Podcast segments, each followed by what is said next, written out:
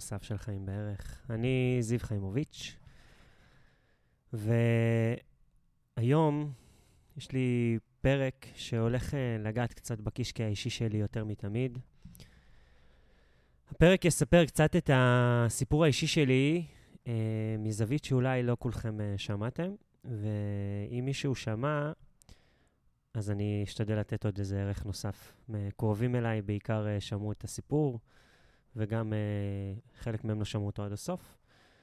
והפרק עצמו, אני קורא לו מחורבן לתקומה, אני מפרסם אותו יום uh, אחרי ש... שאני ארצה, זאת אומרת, אני מקליט את זה לפני, אבל יום אחרי שהרציתי uh, בגולה, במה שנקרא ט' באב, uh, אני מפרסם את הפרק בתשעה באב. יום uh, חורבן המקדש, יום האבל על חורבן המקדש, על בית ראשון ושני. ואני גם uh, מקליט את זה כחלק מ... מהתהליך האישי שאני עובר, אבל גם כחלק מהסערה שלא פוסחת על אף אחד מאיתנו פה במדינה. סערה שלפחות אותי מפלחת לי את uh, חדרי הלב והופכת לי את הבטן.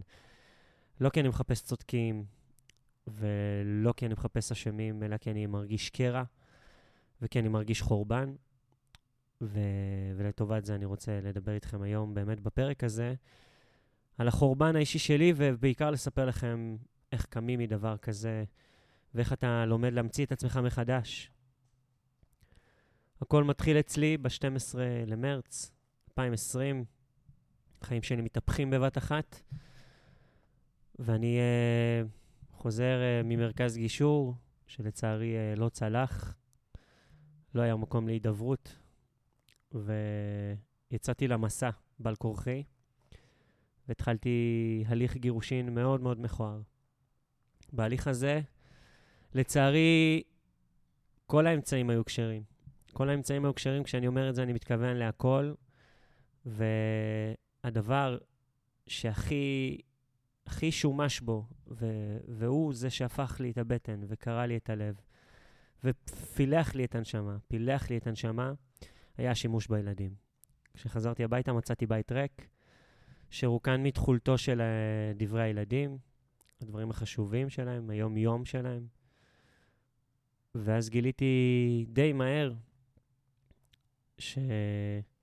שאני צריך להתחיל להילחם עליהם. כשאני אומר די מהר, לקח זמן, לקח קצת זמן עד, ש... עד שהתחלתי להילחם, כי לא, לא הבנתי, לא האמנתי ש... שזה יגיע לפסים האלה, אבל גיליתי. גיליתי שזה המצב. גיליתי שזה המצב ושעליי לעשות את זה בצורה הטובה ביותר והאיכותית ביותר. ובאמת אחרי כמה ימים אה, פניתי לעורך דין והתחלנו את התהליך הזה, כל מה שזה אומר. פה לדוגמה אני לא אכנס לפרטים, זה באמת סתם צהוב וסתם מלוכלך, ובאמת אין סיבה. אבל אני כן רוצה לדבר על, ה, על הרגע הזה שאתה נלחם על הזהות שלך. כשאתה נלחם על הילדים שלך, אתה בעצם נלחם על מי שאתה, על הזהות שלך, על מי שאתה עומד בפני הילדים במקום העירום והנקי והטהור ביותר. יוצאי חלציך, כל ההוויה שלך, מי שאתה. אני יודע להגיד בצורה מאוד פשוטה שהילדים שלי מגדירים אותי ואני מגדיר אותם, והם כל ההוויה שלי, ומי אני בלעדיהם? מי אני בכלל? ופתאום זה נלקח ממך ואתה נאלץ להילחם עליהם ולהוכיח שאתה מסוגל בכלל, שאתה ראוי להיות אבא. איזה שאלה זאת הזויה. האם אני ראוי להיות אבא? מה זאת מה זה ראוי להיות אבא? מה זה הראוי הזה? דבר ראשון, אני יותר מראוי להיות אבא, ואני אבא נהדר, והיום אני יודע להגיד את זה, ואני גם מדבר על התהליך שעברתי עד שלמדתי להגיד את זה. אבל איזה שאלה הזויה זאת. גבר, במדינת ישראל, המתוקנת כביכול, צריך לבוא ולהוכיח אל מול מערכת משפט שאתה ראוי לגדל ילד? זה נשמע לכם הגיוני? הוא יוצא חלצאי. המטען הגנטי שלו הוא שלי. או הוא גם שלי. למה אני בכלל צריך להוכיח משהו? הוא הילד שלי. אבל עברתי את זה ועברתי מבחנים משפילים, וועדות, ושיחות, וזה תהליך ארוך, וזה חורט אותך, וזה שורט אותך, וזה מפרק אותך, ואתה צריך כל הזמן להוכיח שאתה ראוי. אני מזכיר לכם, ראוי להיות אבא. איזה דבר הזוי. אבל מה שזה עושה לך, זה גורם לך לפקפק במי שאתה. פתאום אתה שואל את עצמך את השאלות, אני ראוי?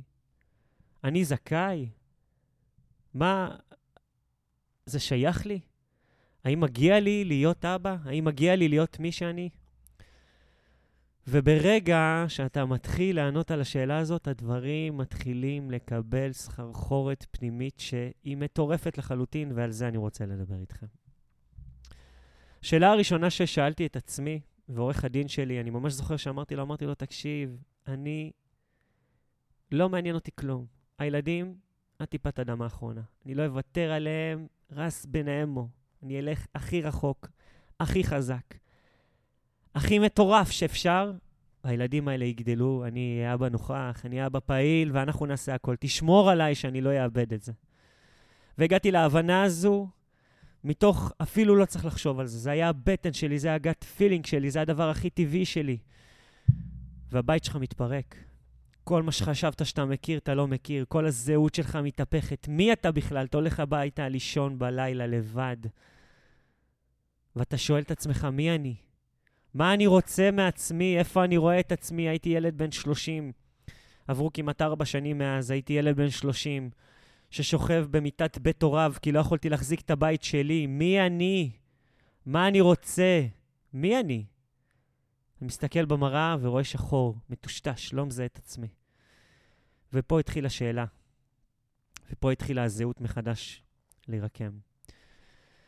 וכשאתה עובר תהליך כזה של חורבן, מפרקים לך את הבית, חדרי הלב שלך מתפרקים, הבית מתמוטט על יושביו, ואתה צריך להתחיל, לפני שאתה בכלל חושב על בנייה, אתה צריך להתחיל להבין מי נפגע, איפה נפגע, לפנות את ההריסות, להתפנות לבית חולים, להתחיל טיפול, להתחיל שיקום, ורק אז להתחיל לבנות את הבית, כי עברת רעידת אדמה שפשוט הפילה והקריסה את הכל עליך. אין כבר קומה ראשונה, שלישית, רביעית, לא משנה אם היה חלול או לא היה חלול, לא מדבר על הבית הקודם, מדבר על, הנוכ... על הבית הנוכחי, הוא מת, אין שם כלום, ריק.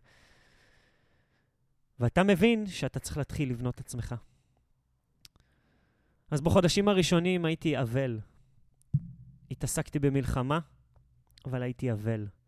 לא הצלחתי לזהות את עצמי, העיניים שלי דיברו עצבות ודיברו ריקנות, וכל מי שראה אותי, או מי שרואה את התמונות שלי מאז, רואה, לא מזהה אותי. אגב, באמת אחד הדברים שאני הכי שומע זה, זה אתה? זה באמת אתה עכשיו, בואו, אני לבן. מאוד לבן. כמו שאני אומר לאנשים, אני כמו הטלפון, אני על 100% בהירות. הכי בהיר שאפשר, קח אותי לשם, זה אני. אי אפשר להתבלבל אם זה אני או לא, אבל אנשים באמת לא מזהים אותי. אני מדבר לפני שלוש וחצי שנים. משהו בחיוניות עבד. ובמשך חודשים הייתי באבלות מלאה. מי אני, מה אני, מה אני רוצה. ידעתי שאני נלחם על הילדים, אבל חוץ מזה כבר איבדתי את כל הזהות שלי. למזלי הייתה קורונה באותה תקופה. למזלי הייתה קורונה באותה תקופה, היא אולי הדבר הכי טוב שיכל לקרות לי באותה תקופה, כי כולם התכנסו, אז גם אני התכנסתי. וכשהתכנסתי בתוך הטיפול שלי, הפסיכולוגי, וגם יחד עם עצמי, התחלתי לשאול את עצמי איפה אני רוצה לראות את עצמי בעוד חמש דקות, או בעוד שנה, או בעוד שנתיים, או בעוד שלוש, או בעוד חמש, מי אני בכלל? כל הזמן סיפרו לי מי אני, אבל מי אני בכלל? איך אני מתחיל את התקומה הזו? מאיפה אני מתחיל לפשפש בדבר הזה? כי סיפרו לי שאני לא ראוי לגדל כלב, שאני לא ראוי להיות אבא, שלכתוב אני לא יודע, שלהיות בן זוג אני לא יודע. סיפרו לי מלא סיפורים, ואתה מתחיל להאמין בזה. סליחה, אתה מתחיל להאמין בזה, אתה מתחיל לשאול את עצמך, זה באמת אני? ואתה, וכולם צועקים עליך שכן, אז אתה מתחיל להאמין ש, שכנראה יש אמת בדבר. ומתוך כל הפיקפוק הזה אתה יוצא למסע, והמסע הזה הוא כרוך בקשיים ופצעים וגל... והגלדה של פצעים, ועוד פעם הפצע נפתח ומדמם, ואתה צריך עוד פעם לחבוש אותו ולקחת אנטיביוטיקה, וזה תהליך אינסופי. אבל בסוף אתה מכוון להגיע לצלקת הזו. אתה יודע שעם הצלקת אתה יכול לגדול, עם הצלקת אתה יכול לגרד אותה קצת ולהתעסק בה, כשזה פצע פתוח אי אפשר להתעסק בו. אז דבר ראשון, אתה מנסה לסגור אותו. שיפסיק קצת קצת פחות לדמם, אבל הנפש כואבת והנפש מדממת, ולקחו לך את הילדים ואת מי שאתה. אתה שכחת מי אתה. אבל מתוך המלחמה על הילדים שלי התחלתי להילחם על הזהות שלי. לאט לאט התחלתי לגלות מי אני. וזה חתיכת דרך.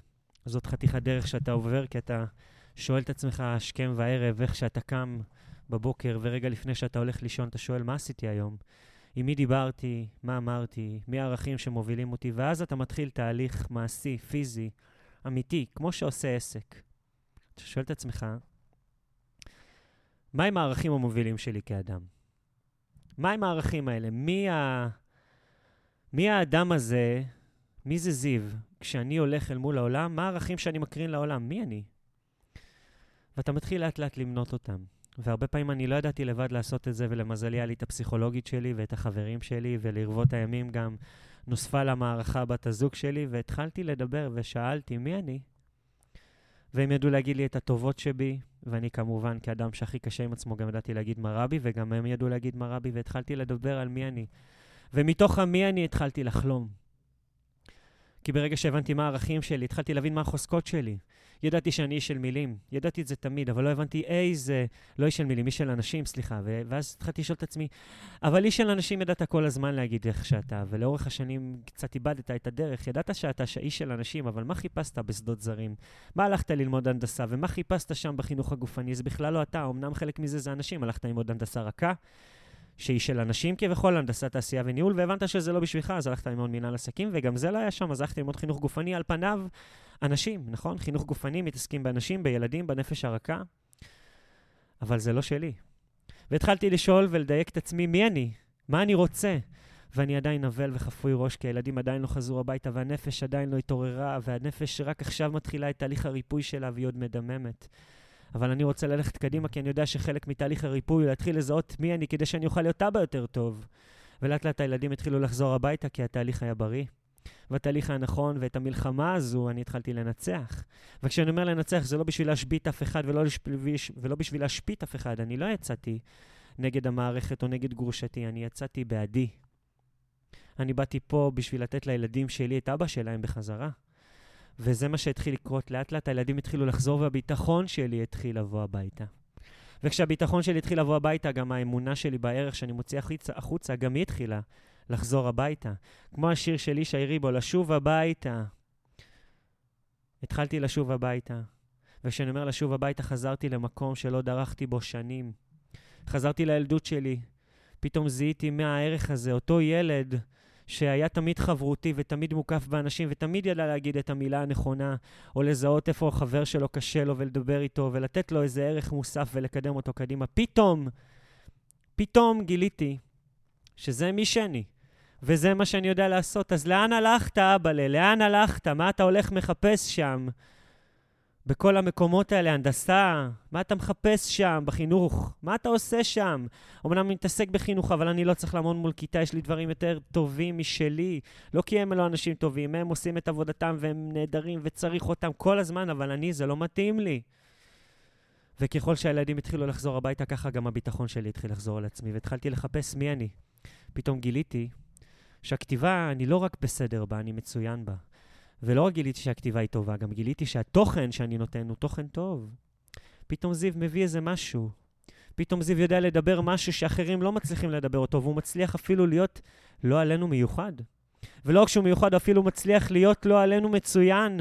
אותו ילד בינוני שכל הזמן היה בינוני, ורק בצבא, בפעם הראשונה גילה שהוא מצוין, אבל לאחר מכן הוא חזר להיות בינוני, והוא חיפש את עצמו בלי סוף. פתאום גילה שיש דברים שהוא מצוין בהם. Out of the blue, פתאום זה הגיע, פתאום אנשים אומרים לו, זיו, למה אתה לא עושה עוד כזה? תדבר עוד כזה, תעשה עוד כזה.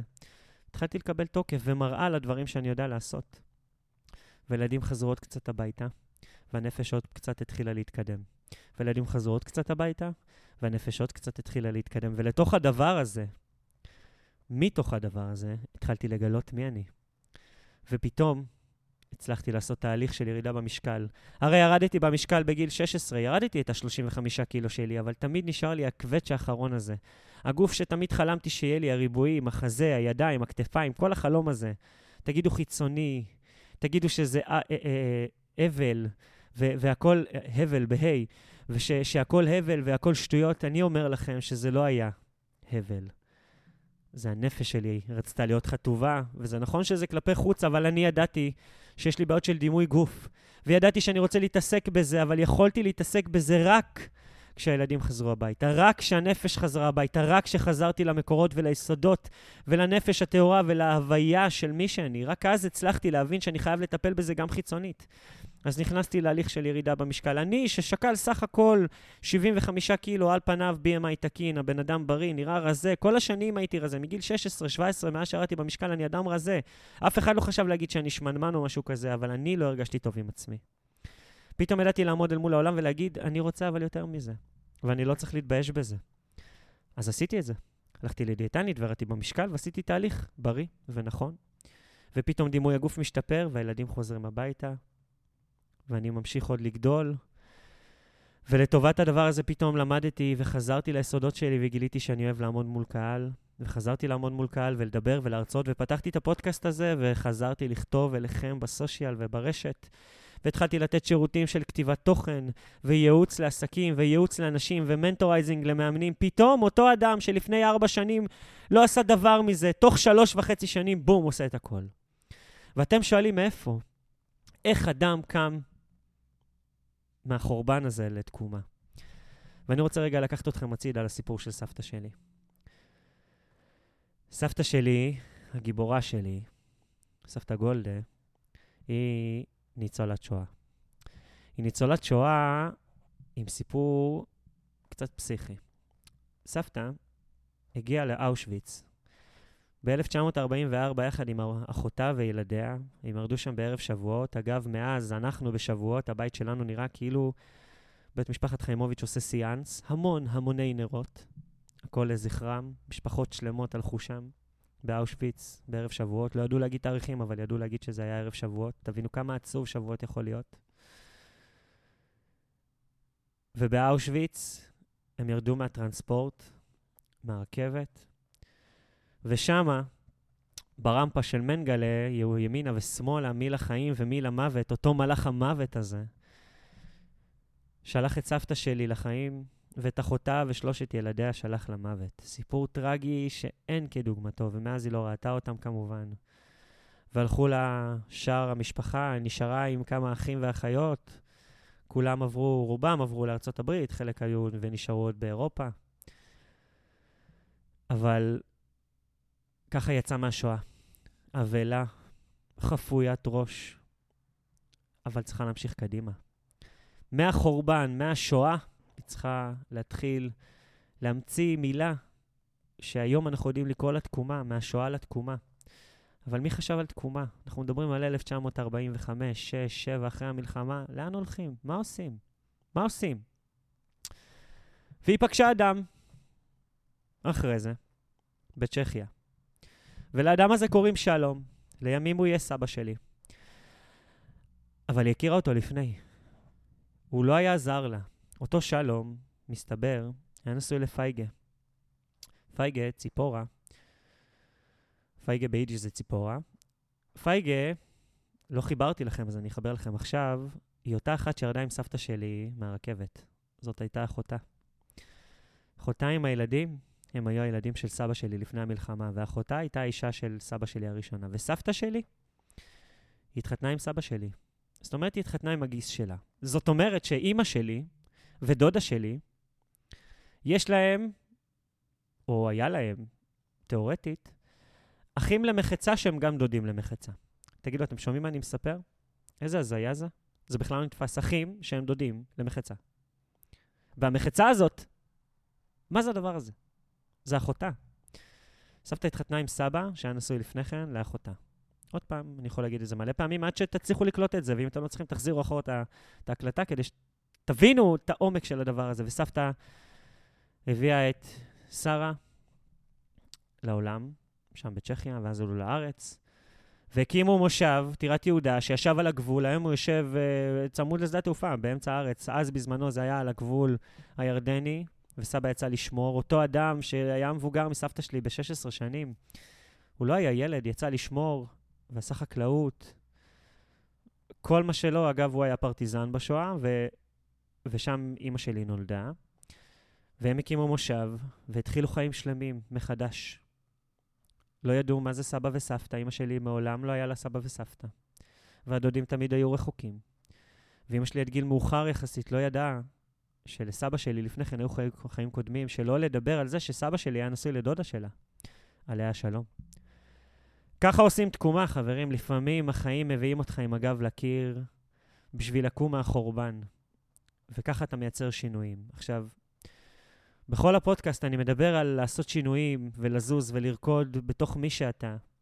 לא חייבים להגיע לחורבן בשביל זה. עכשיו, אני מאחל לכם שלא תגיעו לחורבן, אבל לכל אחד, אני באמת מאמין, יש את החורבן הקטן שלו. וכשאני אומר חורבן, בדרך כלל זה, זה משהו טרגי ושמפרק אותך. אז אני מאחל לכם שלא תגיעו לזה אף פעם. ומי שהגיע לזה, תמיד תסתכלו על סיפורי ההשראה הגדולים ותנסו לקחת מהם קצת אוויר, כמו שאני לקחתי מסבתא שלי. כי מה הסיפור שלי עם הגירושין והילדים אל מול מה שהיא עברה? הוא באמת כאין וכאפס. אז קיבלתי ממנה קצת השראה והצלחתי להבין איך אפשר קצת לגדול ולייצר תקומה בחיים. אתם לא חייבים חורבן גדול בשביל אה, להצליח לגדול, אתם לא חייבים חורבן גדול בשביל להצליח לזוז, אבל אתם צריכים להבין איפה אתם רוצים לשנות. או איפה לא נוח לכם, או איפה לא טוב לכם, או איפה בא לכם לראות את זה קצת אחרת. ותבינו מה גורם לכם לרקוד, ותתחילו לרקוד, תפסיקו לפחד לזוז. ותאמינו לי שברגע שתפסיקו לפחד לזוז, פתאום אתם תגלו שחזרתם לשורשים שלכם, אבל זה חייב לקרות רק מתוך שיח אמיתי. כמו שאמרתי בכל הפרקים, שדיברתי על החלומות ועל ההוויה ועל האמביוולנטיות של מי שאתם בפנים, רק אז אתם תוכלו לייצר תקומה של מי שאתם. כל אדם יכול לייצר תקומה של מישהו, ואני די בטוח שכל מי שמאזין לזה, אם הוא יפשפש טוב טוב בתוך עצמו, הוא יבין שהוא לא חי את החיים שהוא רוצה עד הסוף. לא בגלל שאין לו למבורגיני או מרצדס או בית גדול על הים. אני מדבר על זה שהוא לא חי את ההוויה שלו עד הסוף, ומגיע לכם לחיות את מי שאתם עד הסוף. אל תחכו לחורבן בשביל להבין מי אתם. תנסו להבין איך אתם מייצרים את הבנייה הזאת מתוך דברים קטנים שמפריעים לכם. אתם יכולים לקרוא לזה חורבן קטן של מי שרציתם להיות ואתם לא, אבל אם אתם לא רוצים להשתמש במילים טרגיות כי קצת קשה לכם, אז איפה קשה לכם או איפה אתם לא מי שאתם? רק ככה תייצרו תקומה. תקומה זאת לא מילה שחייבת לבוא מתוך חורבן. תקומה זה המקום שאתה מבין שאתה יכול להיות קצת יותר טוב ממה שהיית, וקצת יותר מחובר למי שאתה, ולקום מההריסות. זה היה קצת חשוף היום יותר מתמיד, זה באמת הסיפור שלי. אז אם הייתם אתמול בגולה, אני מקווה שנהנתם ואתם שומעים את הפרק שוב, ואם לא, עוד יהיו הרבה הרצאות. מקווה שנהנתם, מקווה שקיבלתם קצת... מי ששומע את זה בתשעה באב וצם, שיהיה לו צום קל ומועיל, ומי ששומע את זה אחרי, שתהיה לכם האזנה נעימה. וזהו, אני הייתי זיו, פרק נוסף, חיים בערך. יאללה ביי.